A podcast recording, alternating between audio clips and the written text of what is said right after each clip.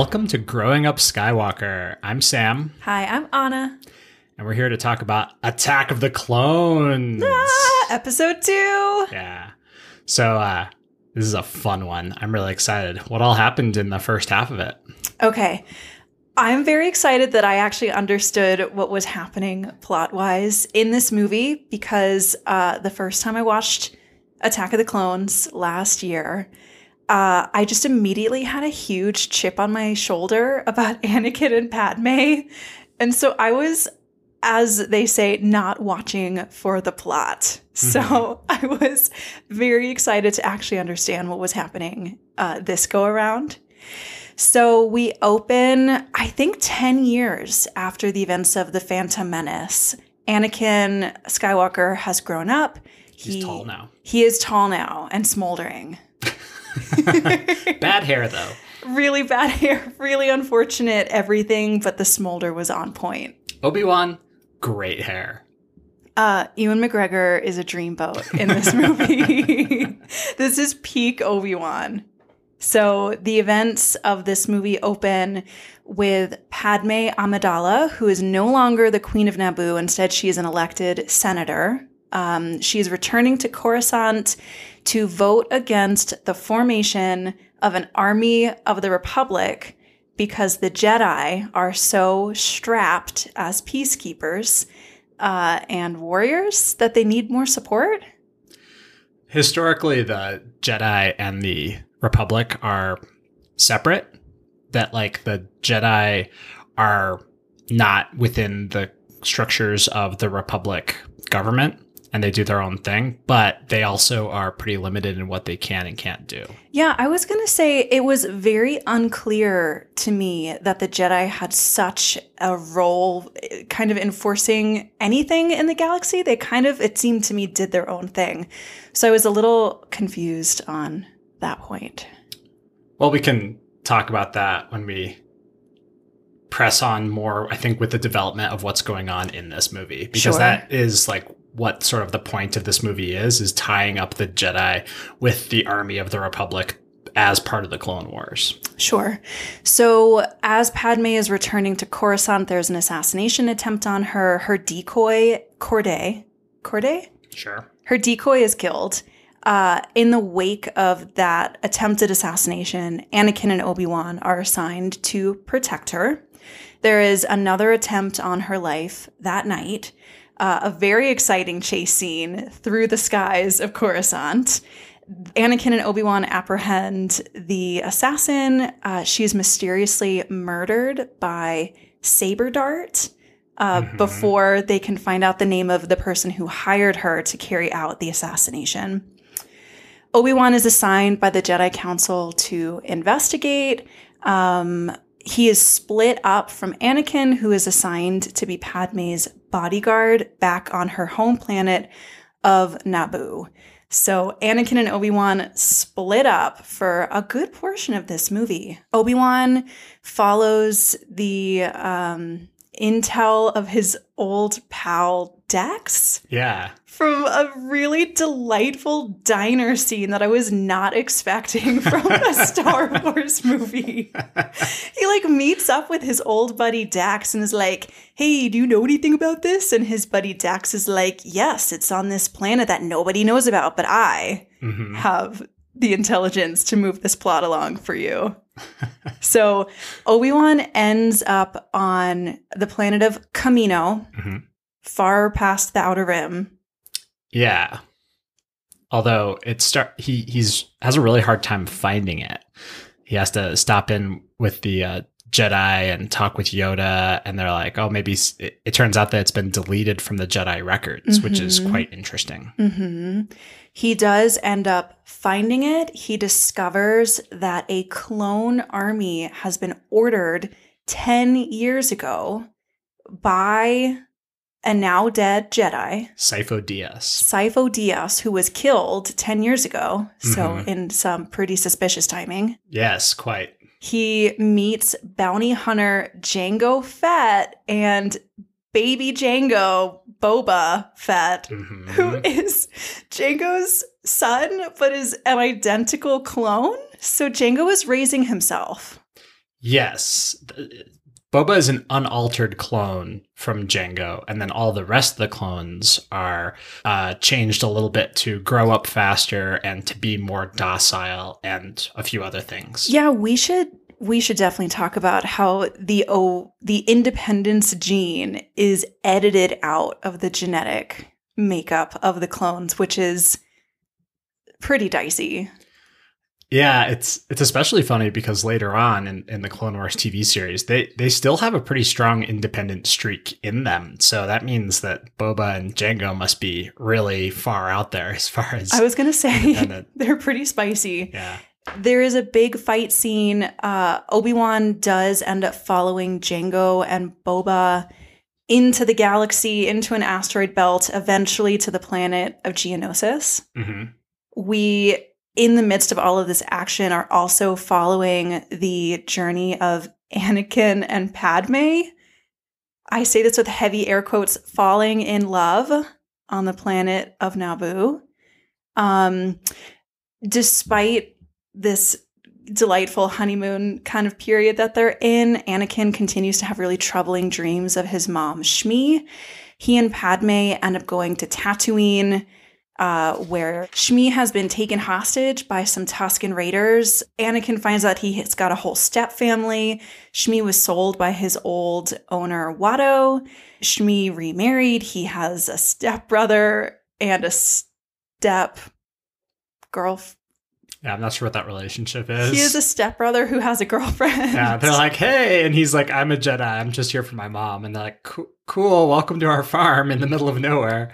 Anakin marches into the desert, finds Shmi, who promptly dies in his arms, saying that she's now complete now that she has seen her grown up son.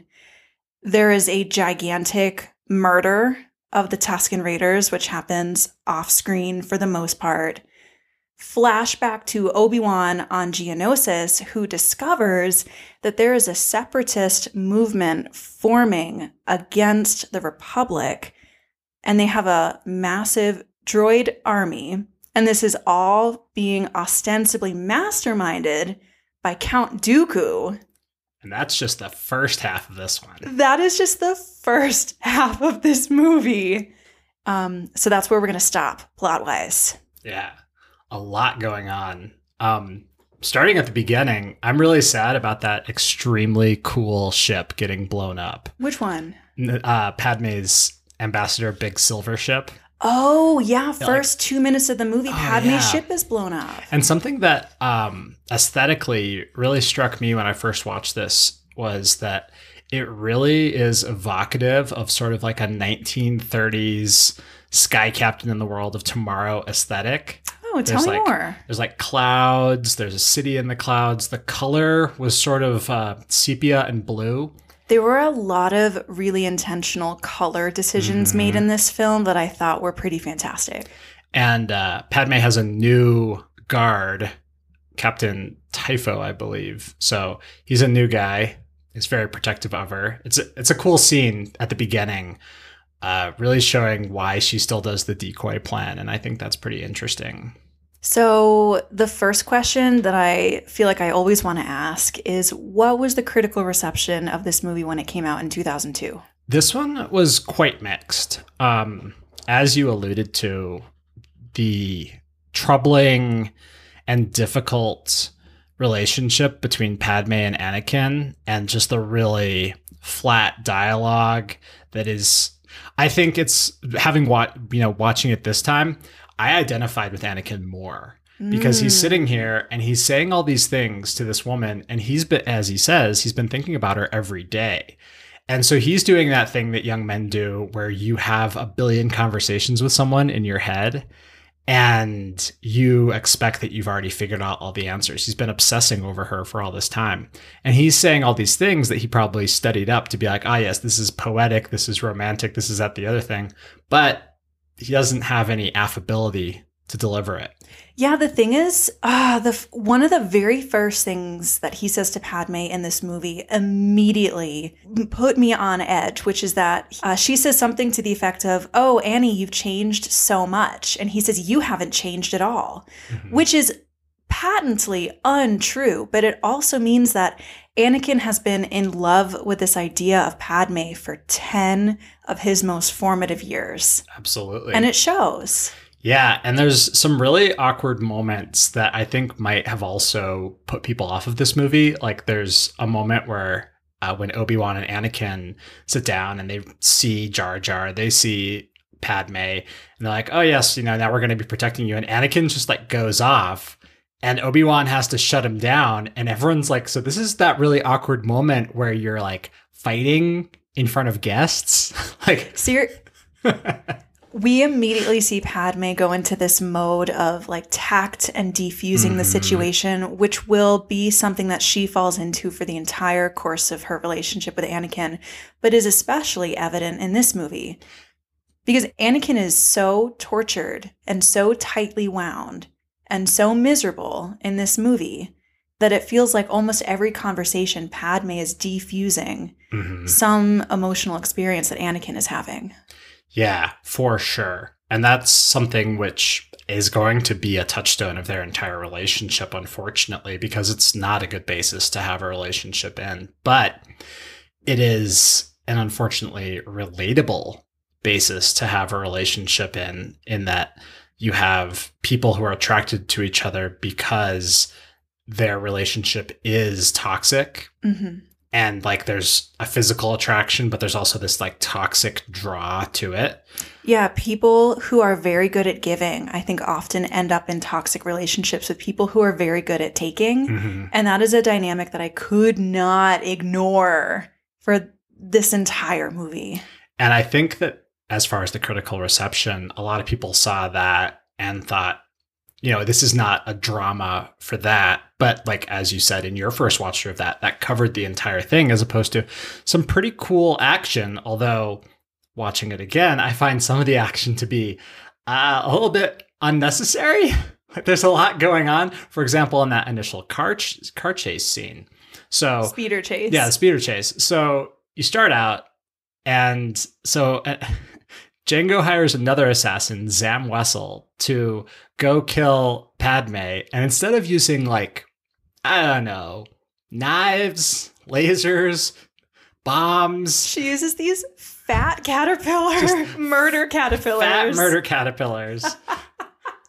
and then, you know, showing off another touchstone of the rest of this film, which is that uh, Jedi don't take fall damage. Obi Wan's just like, I'll chase after it. He jumps out the window. Okay, Obi Wan Kenobi, who for the entirety of his relationship with Anakin is counseling him to be more cautious, Mhm. dives headfirst through a glass window. To grab basically a flying, a floating frisbee. When I tell you I screamed, oh my god.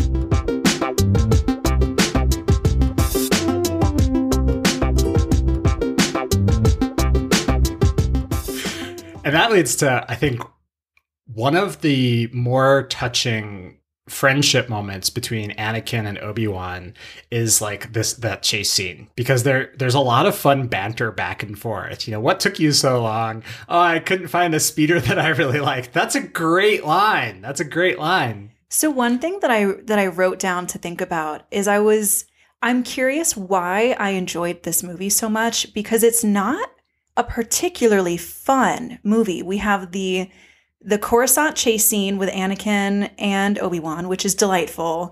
There's a lot of banter. Obi-Wan and Anakin stroll into a bar looking for the assassin Mhm. and Obi-Wan dips and heads straight to the bar and Anakin's like, "Where are you going?" Obi-Wan's like Obi-Wan's on a business trip. He's like, "I'm getting a drink."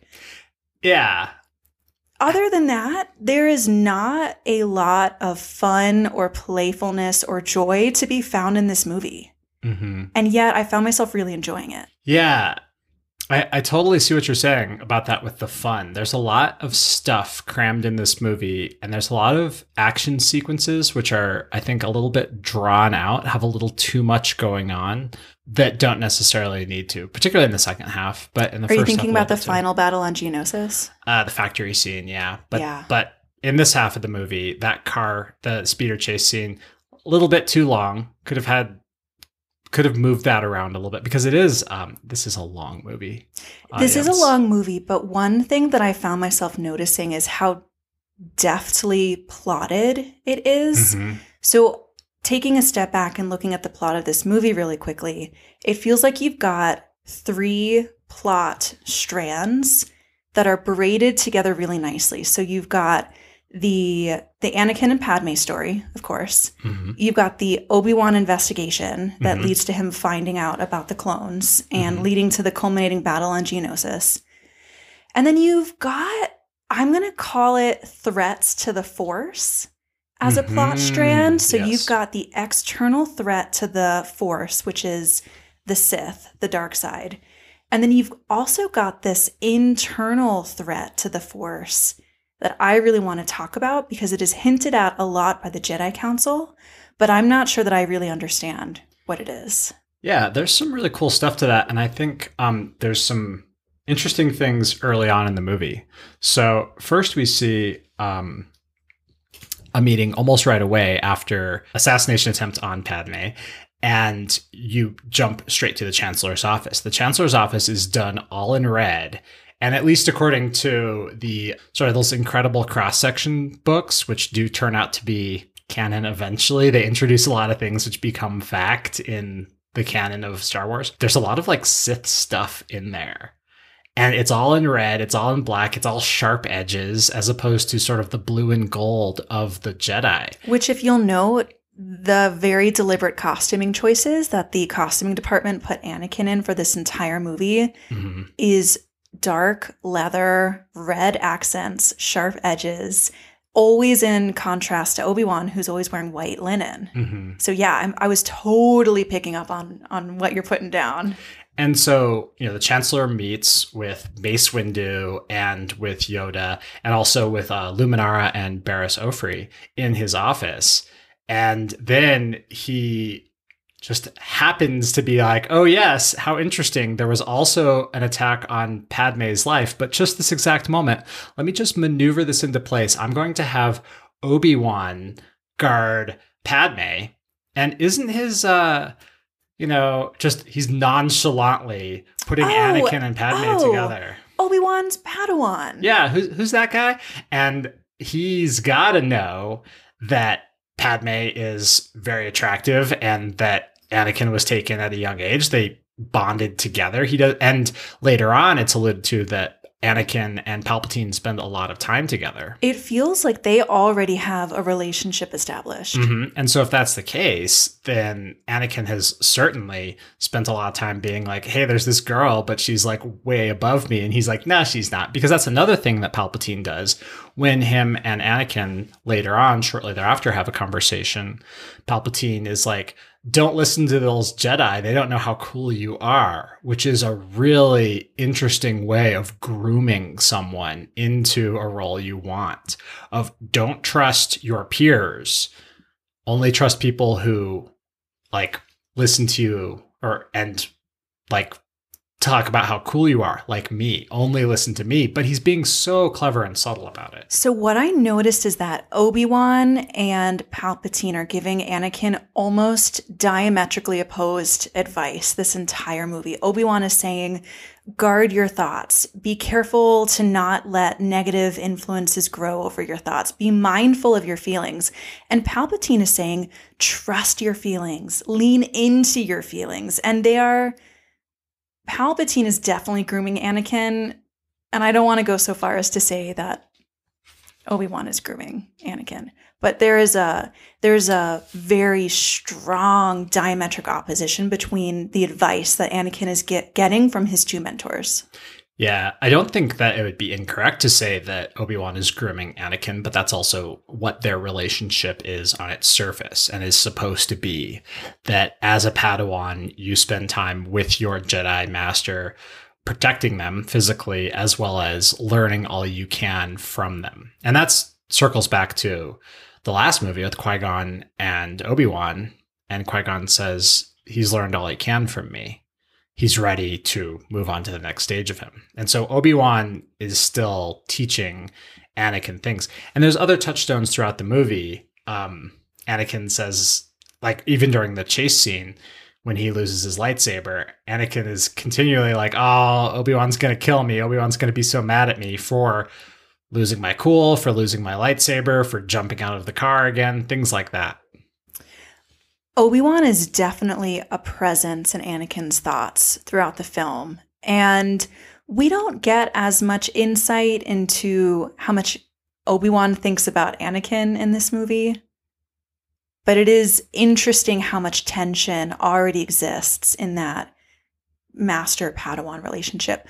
But backing up, what does that have to do with this internal threat that Yoda, I remember frequently mentioning to the Force? Right. So Yoda and Mace specifically talk about how there is um, a weakness that the Jedi Council has, and Mace says something to the effect of, uh, "We need to inform the Chancellor or or the Council that we no longer can rely on the Force." So Yoda and Mace are talking about how they can no longer use the Force to see the future, to see the pattern of things, that their connection to the Force is clouded. But they also allude to how the only person who currently knows that is the Dark Lord of the Sith, which is an interesting thing for them to have already investigated and already know and to admit. It speaks to being aware of your weaknesses. Now, there's other sources talking about how, in order to cloud a Jedi's mind, uh, and this is in like the uh, Old Republic books as well as some other issues, which I'm not sure are canon or not, talking about the the act of pain, like giving pain, inflicting pain on people at a larger scale, blocks, uh, sort of crowds out the the Force to Jedi, and so by causing all sorts of strife, one is able to cloud the vision of the Jedi from what they're doing. And so that might be what the plan of Palpatine is to separate out the Jedi from the Force, particularly in large scale, by connecting together the Jedi and the Grand Army of the Republic.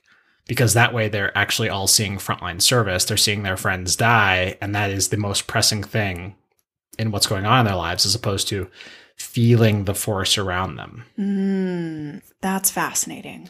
And so that's a little bit of foreshadowing on the part of Yoda and Mace, but also it's sort of when lampshading of saying like how how can they not know?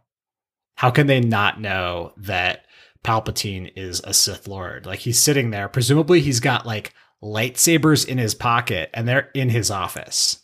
You know, like they're in they they they're using the force and they're probably able to be like, "Hey, lightsaber check. There's two more lightsabers in this office than there should be." Like that's weird. So that's a theme that I was picking up frequently is the sensitivity that force users have to each other's feelings, thoughts, emotions. When Anakin goes on his murder spree mm-hmm. on Tatooine, Yoda is picking up on that feeling of pain, on this terrible pain that Anakin is in from I don't know, half a galaxy away. And so it makes me it makes me wonder how much of that is intentional and is supposed to make sense to us as viewers and how much of it is sort of a plot device to say things like ah Obi-Wan had no idea what Anakin felt about Padme or Yoda and the Jedi Council had no idea what was going on with Palpatine. So that argument, that line of how much of this is deeply intentional and how much of this are we backfilling with legends, with other works, with you know, David Filoni making The Mandalorian and The Clone Wars to fill in the gaps. How much of that is George Lucas being a genius and how much of that is us, the audience? And that line is where you switch from being like a casual viewer to a deep fan. Oh, shit. Yeah. So, welcome. Thank you. welcome to the Star Wars side. Yeah, that's that's it right there. I feel like someone should give me a medal. Yeah, well, I feel like I, I need a handshake and a cookie. I think you want to talk about Dex and the diner. I mean, it was such a fun scene. It's a very fun scene. It's fun. Okay, so here's what is fun we see a lot of Obi Wan doing cool, fun things, just being Obi Wan. We I love the scene in the bar on Coruscant when he goes and is drinking like electric blue intergalactic juice. Mm-hmm. I love when he's hanging out with his old buddy Dex and drinking like Jawa Jawa juice. Jawa juice. There's a lot of juice drinking in this movie. People are very hydrated in this movie. Yeah, Obi Wan doing Obi Wan is never not going to be a delight, and it is very fun. I feel safe when Obi Wan is the main character on screen because, in direct opposition to Anakin, I feel like I can trust Obi Wan to make pretty good decisions, to have a clear head, to be wise and forward thinking. And I feel very unsafe when Anakin is on screen because I know that he is probably making really, really poor decisions at all times. I agree, and that's the, sort of the two separate, two of those separate threads of this movie that you were talking about. Because Obi Wan is going through, and he's doing basically normal day to day Jedi things. He's like, "Oh, I found this like thing. I need to rely on the Force, rely on knowing a guy who knows a guy who knows a guy who knows a guy about where this might come from, and track down like why it doesn't exist." He, and he's just like flying around doing cool Jedi stuff, flying solo, and he's pretty unperturbed by the whole thing. Contrast with Anakin, who is perturbed the whole movie. So, okay, in the first, I'm going to say five to 10 minutes of the movie, Mace Windu specifically says, We're keepers of the peace, not soldiers. And I want to talk about that because what you just said makes me feel like Obi Wan is doing what Jedi do, Mm-hmm. and Anakin is not doing what Jedi do. That fast forwards a little bit to the moment on Naboo when uh, several moments on Naboo, as quote, they're falling in love, unquote. Part of it is Anakin has this extremely juvenile view of governance, which is, uh, I really relate to it because, like, you know, Obi Wan offhandedly makes jokes about like, oh, you know, we don't trust politicians and yada yada. Like that was how I was raised. My dad was like, I don't trust, you know, anyone who makes more than thirty five thousand dollars a year. And then this uh sort of So you're talking about the picnic scene on Naboo. Yes, when he's talking about, you know, well, someone should be in charge. And you start with this like democratic ideal and this like libertarian ideal of like, yes, absolutely free speech, absolutely everyone's opinions matters. But when that breaks down, there definitely needs to be someone, some patriarchal figure who comes into play. And I don't know how much of that has been imprinted on him by Palpatine, but it is certainly relatable in my personal life. I relate a lot with Anakin in this movie because I have had experiences where I will have a whole relationship with a woman in my head before I talk to her. And then, you know, 30 minutes later, I'm saying I love her, and she's like, I don't even know you. And I'm like, well, yeah, because I've been lusting after you for 10 years or something. That is a very childish, relatable, masculine thing, as is his view of politics, which is everyone should listen to each other and then they should all agree on the right thing, and I should decide what the right thing is. Ooh. And that is why Anakin is so relatable. And it's almost unfortunate that he was played by someone who looks older than Anakin ostensibly is, because he's 19, Anakin's 19, Padme, are we guessing she's 26? somewhere in that range. Somewhere 26 to 28. So she's a young professional senator. But he is still a boy in terms of a lot of things. And his training has been um oh, he's really good at stuff. Like and that's that's alluded to throughout the movie. He is an extremely competent lightsaber duelist. He's ex- an extremely competent pilot. And so he's good at a lot of things. He's well liked. He's popular and he's troubled, but that's not enough to stop him. Like people see his potential and want him to move beyond that. I thought it was curious that the last time we see Anakin, he's this nine year old. He's plucky, optimistic, mischievous. We fast forward a decade, and this Anakin that we're immediately introduced to is tortured. Mm-hmm. He is miserable. He's not sleeping. He is haunted by these nightmares about his mother. He's never let go of that trauma. He's constantly getting the advice to compartmentalize. Mm-hmm. And I just wonder what happened to Anakin in the intervening 10 years to go from this cute nine year old that you can project all of your hopes and thoughts and dreams on to this tortured young man. I think that there's two elements at work there, and one of them is his relationship with Palpatine, and one is his relationship with Obi Wan, because Mhm. Obi Wan is not that much older than him. Mhm. You know, Obi Wan is five years older than him, maybe, maybe a few, few more, maybe ten, and he is still young, still dealing with coming into his own grown upness, still coming into being a Jedi Knight, and that is why Mm. Obi Wan seems to thrive when he's in his own element doing Jedi Knight things, but their relationship is almost too close. In a way, it'd be much better if uh, Anakin was paired with someone who is much, much older and much wiser. Oh, Qui Gon would have been. Qui Gon can do no wrong, as we know, in my eyes. But Qui Gon would.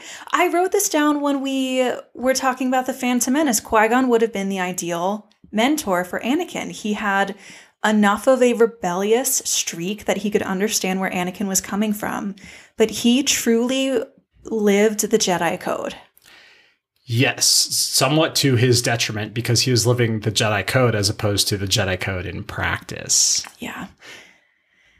So let's talk about uh, Kamino and Jango, if you don't mind. I think that's yes, very cool. Please. Okay, can I just say that the Kamino aesthetic, this Scandinavian mid-century modern thing, this uh, this interior of an IKEA store thing that they have going on is so up my alley. And they live on like you know oil derricks in the North Sea. It's very Please let me live with the. Kaminoans. Like I'm so into this. They're very tall and they're very skinny. They're very beautiful. They have very calm voices. I just I've never wanted to be anything but a Kaminoan. I'm I- gonna I'm gonna say it. I, I love the uh, "That's why I'm here" line because they're like, "Oh, don't you want to see your new army?" And Obi Wan is just like, "I don't know what's going on here, but I'm 100 percent gonna play along just to." Obi Wan is going talking on. out of his actual ass. Yeah. he really is. And like he flies in, he's all, you know, it's raining and he lands and he's soaking wet by the time he's gone 30 feet to the door. And they're like, Welcome, we've been expecting you. He's like, Really? is that so? That's great. I, I love that. That's very fun. And then, I mean, the aesthetics are very cool, very futuristic. The aesthetics are peak. The aesthetics are absolutely prime. What do you want to talk about about Kamino? I want to talk about the clones and Jango. Yeah. So he's he's tracking Jango, and for people who watched the original trilogy, you know who Boba Fett is, and so you hear about Jango Fett, and you're like, is that a relation? Is that someone who we are aware of? And then you meet Boba, and it, of course it's young baby Boba, and that's Who's an cool. absolute twerp in this movie, let it be said. yeah. He is such a twerp. He's like laughing as his dad himself, his big self, is throwing seismic charges at Obi Wan. He's a twerp. I mean, the seismic charges sound pretty cool. They're very cool. It's like throwing enormous rocks in a pond. It's like blink. They are extremely cool to watch. I I rewound and fast forwarded and rewound and fast forwarded that scene. It was very cool. It also shows the Mandalorian versus Jedi fight for the first time, and that is going to echo throughout really the rest of the series. And so, circling back in the original trilogy, you meet Boba, and that led to the entire idea being spawned into existence from the fandom of what is a Mandalorian? What do Mandalorians do? How cool are Mandalorians? Is Boba Fett a Mandalorian? Is Boba Fett alive after getting thrown in the Sarlacc pit? And where did he come from? And that is all very cool. And it then circles back into actually creating the clone army, which became the stormtroopers in this movie. So the clone army is from obviously from the Mandalorian aesthetic, from the Boba Fett aesthetic.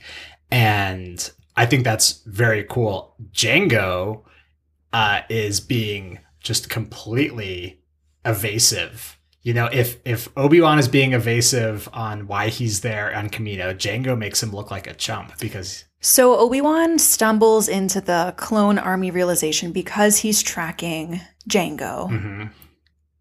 And then it seems as if everyone forgets about the Jango clone army connection. So Obi Wan stumbles into this massive army that's been created for the Republic. And it, does he put two and two about why Jango is there? I don't think so. And he's very much following a trail of breadcrumbs. And in fact, that is specifically uh, talked about when he fir- so he meets with Jango. He bounces. Jango's like, "Pack your things. We're gonna get out of here because the Jedi are onto us." And he goes to his uh, his ship, makes a call to the old folks' home, which I love that line. That was adorable. yeah. And Yoda and Mace are like, yeah, follow the lead with Jango. Because making a clone army, that's like sort of beyond what we sent you out here to do. We'll investigate that in a moment. And we also have to figure out what's going on with Sifo Dyas. But Jango is separate and important. And I think that that in universe kind of makes sense that you would say, make a clone army and you're like, okay, well, we actually just care about the progenitor of all those clones. What happens with all the clones matters a little bit less than the actions of an individual. That's sort of foreshadowing of how the Jedi interact with the clones later, and that although to normal people, you you know, they're interchangeable, but to the Jedi, each one's unique in the Force. So the fight between Jango and Obi Wan is very cool from a Mandalorian versus Jedi perspective of seeing like a, a Mandalorian's tools versus a Jedi. You know, a Jedi reaches out with the Force to grab their weapon. A, a Mandalorian reaches out with a grappling hook. A Jedi Force leaps. A Mandalorian jumps using their jetpack, and it's a very cool fight back and forth of which Jango escapes, and then the asteroid belt Can I just say Chasing. that when we see baby Boba Fett peeking over the dashboard of Slave One, like firing the heavy blasters at Obi Wan like he's at an arcade, I squealed. Yeah. It was so great. I love baby Boba, even though he's a twerp. I just love him so much. I mean, you know, your dad is sitting there in a fight with someone, and you're like, I can help. I'm helping. Is this helping? They're so cute. They call each other dad and son. hmm I mean, of all the father son relationships in Star Wars, this is a pretty good one. Yeah. out, of, out of all of them, it's probably the only good one. This is a pretty healthy dad son murder dynamic. Mhm. I'm here for it.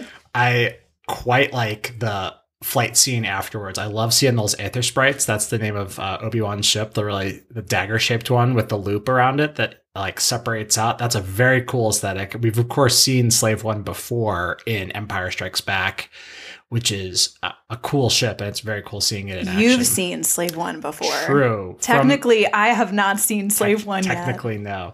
Those seismic charges blowing up all the asteroids and Obi Wan having to fly around. That's just a cool scene. And then it's the old uh, land on an asteroid after pretending to blow up trick, which Well, I, I was going to say Obi Wan throwing the homing beacon on Slave One is just a classic Elder Jedi move. They're all about working smarter, not harder. Yeah, like But he does have to do some really nifty flying to get rid of the missile that Jango sends after him. that's a really nasty missile. That was coming right for him. He had to empty out the toolkit. With R4, is R4 related to R2? So all the R series are astromech droids. They all have various like similar body forms. We later see some R5s, some R7s, things like that. Um, so R4 is a later model. What I really appreciate is that R4 and Obi-Wan's ship, same paint scheme. Very, very cool. A plus coordination. Yes. Like if you're going to, you know, pop into your ship and be like, yes, of course my droid is painted the same as my ship. Why would I? Uh, do you not? Does the droid match the dashboard? exactly.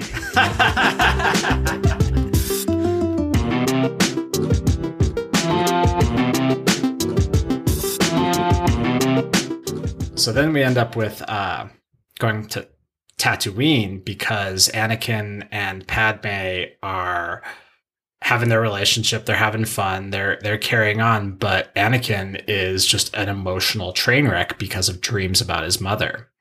And so he's like, I can't protect you. I'm going to Tatooine. And Padme comes with him. Padme, who does not understand the concept of her own mortality, is like, Yes, of course I'll go with you to Tatooine. Yes, of course I'll go rescue Obi Wan on Geonosis. Yeah.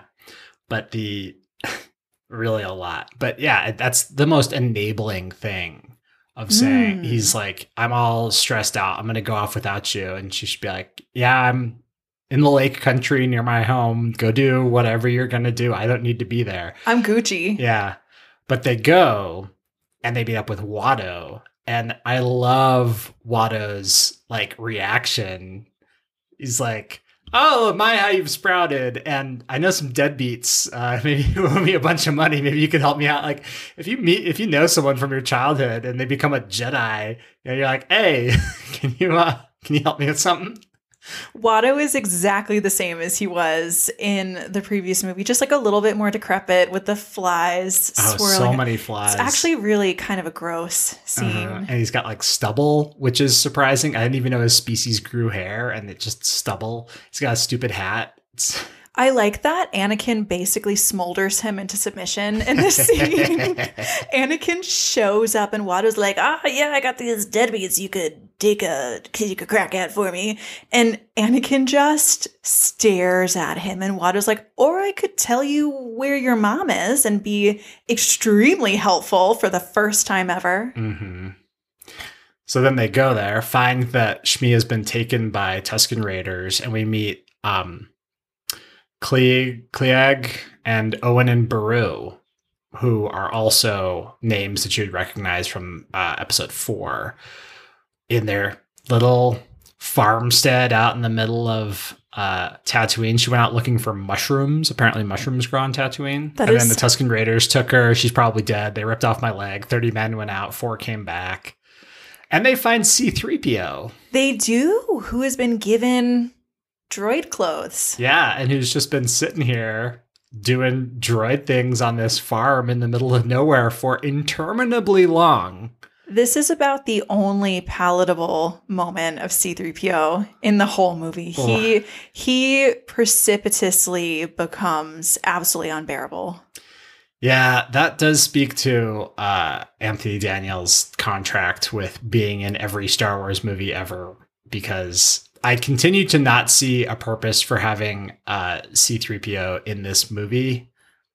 Uh, Am I just a buzzkill or does there really not need to be a comedic relief character in battle scenes? that's what makes it a kids movie as opposed to an adult movie. You know, I just feel like such a buzzkill. yeah, I, or maybe it's just because these are from the early 2000s and it was just a happier time then when you did need a comic relief character in battles and now we don't in in 2021 Should we talk about Anakin zooming off into the desert and well did you note that when he's like hey i'm gonna go off in the desert and take care of business they cut to the shadows and his shadow his silhouette is straight up darth vader. What? yeah because his hair's grown out a bit yeah What? yeah it is No. He's wearing a cloak, and Darth Vader's got that distinctive profile because of his helmet, and it is Darth Vader's helmet. Did you also note the sick pod racing beats as he's driving across the desert? No, I'm gonna have to go back and rewatch this entire thing. There are sick pod racing beats during the initial chase scene and basically any time Anakin gets behind the controls. Apparently, he just sets it to 99.7 the pod race and just jams oh out. my god! Sick pod racing beats. He flies off on a speeder bike and is like interviewing Jawas. He's interviewing randos in the middle of Tatooine, just going from place to place until he finds a tent. And then he proceeds to jump off to it. And then he sneaks in and finds Shmi. The foreshadowing of Shmi dying in Anakin's arms, Mhm. knowing what will happen with all of the women in Anakin's life. Ooh. I have a lot of empathy for Anakin in this movie. I'm not an Anakin apologist by any means, but the the authentic grief and trauma of this thread in Anakin's story really hits home. So after that, when he goes and he massacres the Tuskens and Yoda is having a moment, he says, such fear, not Mm. anger, but fear. Mm. That goes back to, uh, you know, fear leads to anger, anger leads to hate, hate leads to the dark side. But the fear of what is what led Anakin to massacre all those people. And it's the fear of loss. to slaughter them like animals is Mhm. how he puts it. Then he goes back there. Um, you know, he's just losing it and he regresses. He emotionally regresses because he's in the garage tinkering. He says life seems so much simpler when you're fixing things. And I thought, would Anakin have been happier if Qui Gon had just left him a slave on Tatooine? Maybe.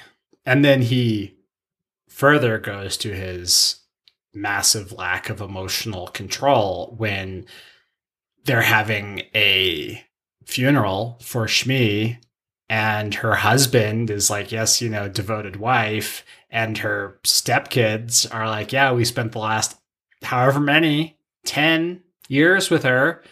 And she was great. And Anakin talks about himself. Ooh. Anakin yes. talks about how this hurts him specifically. And he's not going to fail again. Yes. He tells. Padme that he is going to become so powerful that he can even stop death in its tracks. Mhm. So heavy foreshadowing there, folks. Yeah, a little bit. What I noticed is that, well, first, what I noticed is that Anakin pins his grief and anger on Obi Wan somehow for not letting him, for not letting him be what he wants to be. And then we also see these seeds that Palpatine has so skillfully planted in Anakin's mind so they can grow and mutate and twist Anakin in exactly the direction that Palpatine wants. Palpatine has been planting all of these seeds. Anakin, you're the you're the greatest Jedi Padawan I've ever seen. You're going to Mhm. become the greatest Jedi that there's ever been. You're more powerful, you're more wise than anybody I know. And it's just feeding into these cracks in Anakin's very foundation. Yep.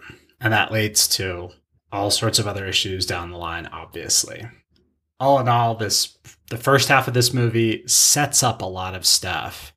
And I think there's a handful of unresolved threads and a handful of things that didn't necessarily need to be as complicated as there were. But as far as and I can see why the criticism that is still levied on it and the prequel trilogy as a whole basically focuses around this first half of this movie, which is there's a whole bunch of politics, there's a whole bunch of like interpersonal stuff, there's not a lot of lightsaber fights, there's not a lot of star battles, The middle of this movie does drag a little bit. but there's a lot of ground to cover. I found this incredibly fertile ground for, I mean, I paused every 35 seconds and was writing down, furiously scribbling notes. So, is it that time? What time? It's time for Baywatch! it's time for Baywatch!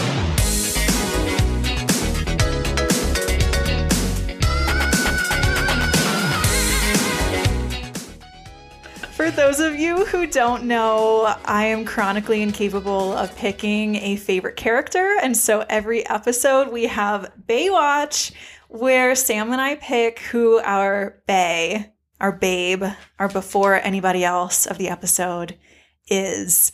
And fight me because I am right. Uh, the Bay of the first half of Attack of the Clones is Obey Wan Kenobi himself. I don't think you'll get much argument from me. The first half of this movie is peak Obi-Wan. Crotchety Obi Wan is who I never knew that I wanted in my life.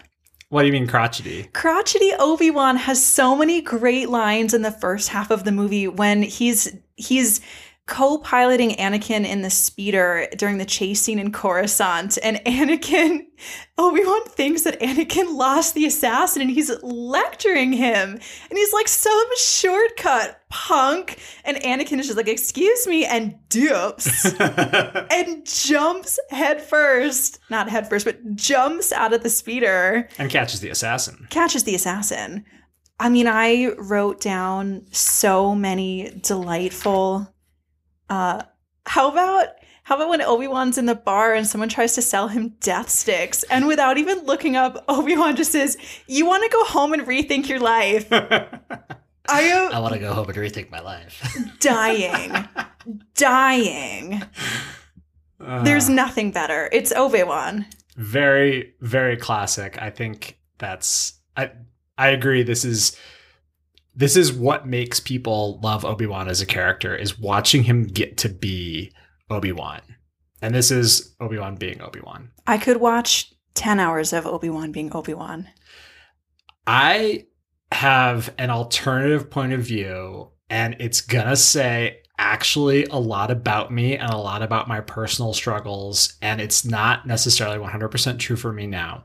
Oh, I'm so ready for this. I think Padme is in her tactfulness, in her diplomacy, in her de escalation, doing all the right things for meeting up with Anakin. And unfortunately, it turns out that she also has feelings for him.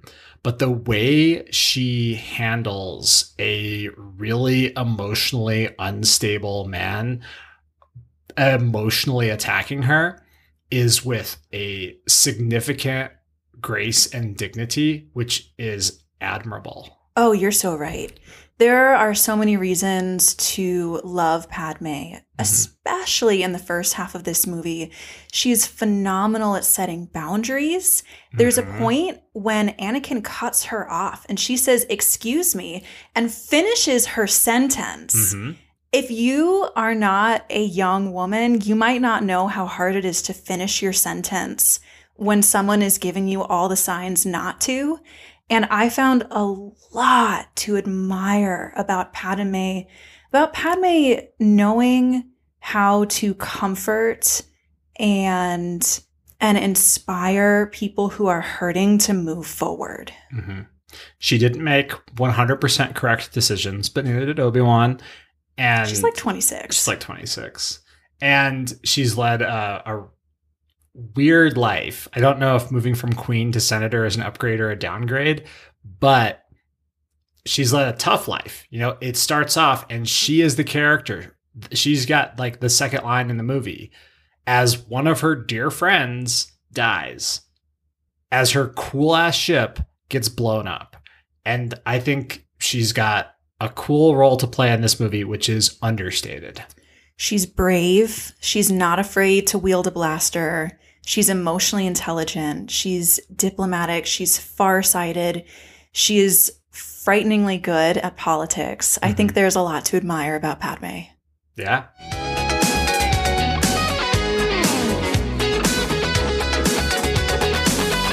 So, what did you gain from in your understanding of the Star Wars universe from this movie?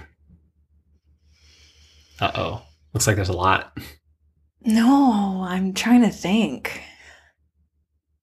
I think I gained an understanding of the tenuous place that the Jedi occupy in the galaxy. hmm and I gained a real understanding of their flaws, which were not immediately evident from the Phantom Menace. They were hinted at, but I didn't understand just how fractured the foundation of the Jedi is until this movie. And that's really good to know moving forward. Yeah. What are you looking forward to in the second half of this movie? What are you looking forward to in the second half of this movie? Um, there's a lot of action, which is exciting. There's uh there's some really cool resolutions of all these things as well as an escalation into what's coming after that, which is the Clone Wars TV series, which I'm very excited for because really that's kind of the purpose of this podcast. Like, you know, it's not a huge investment to watch all the movies. It is a pretty huge investment to watch all the TV series and glean a lot of information out of them, which is why we're doing it for you. But uh, this all leads into the groundwork for that. It all takes place in the Clone Wars, and the last, you know, the first moment of the Clone Wars is that is in the next movie, and the last moment is in Episode three. So it all happens in between there, and that's seven seasons, two TV series, one only one of them canon, a whole feature length movie. There's a lot in there to be told, and I'm very excited for that to start because it's it shows the wealth of ground that can be covered in this pretty deeply built sci-fi universe that George Lucas created. Well, that about wraps it up for the first half of episode two. As always, you can find us on social media at Growing Up Skywalker. If you like the show, please leave us a review on your podcast app or send it to a friend or loved one or even your, you know, Sith manipulator in your life. If you, oh my god. What? Do you not have one of those? Oh, I'm sure I do. I wouldn't gift them with this podcast. You know, the more the merrier. If you'd like to get access to fun goodies, including having your name read on the show, you can find us on Patreon. And uh, I think we'll start taking some requests on that. Maybe watching the Tartakovsky Clone Wars and talking about that. Or I just picked up some new Star Wars games that I'm willing to stream. Yeah, some very exciting bonus content coming yeah. to the Patreon. Our little tiers start at $3 a month. So, if you would like to send us the equivalent of a latte every month to help us recoup some expenses and keep the lights on and grow our spanner collection, that would be deeply appreciated. Uh, as always, if you have any questions, please shoot us a listener holocron to growingupskywalker at gmail.com. I promise we read every single one. And tune in next Tuesday for Attack of the Clones Part 2. Bye, y'all.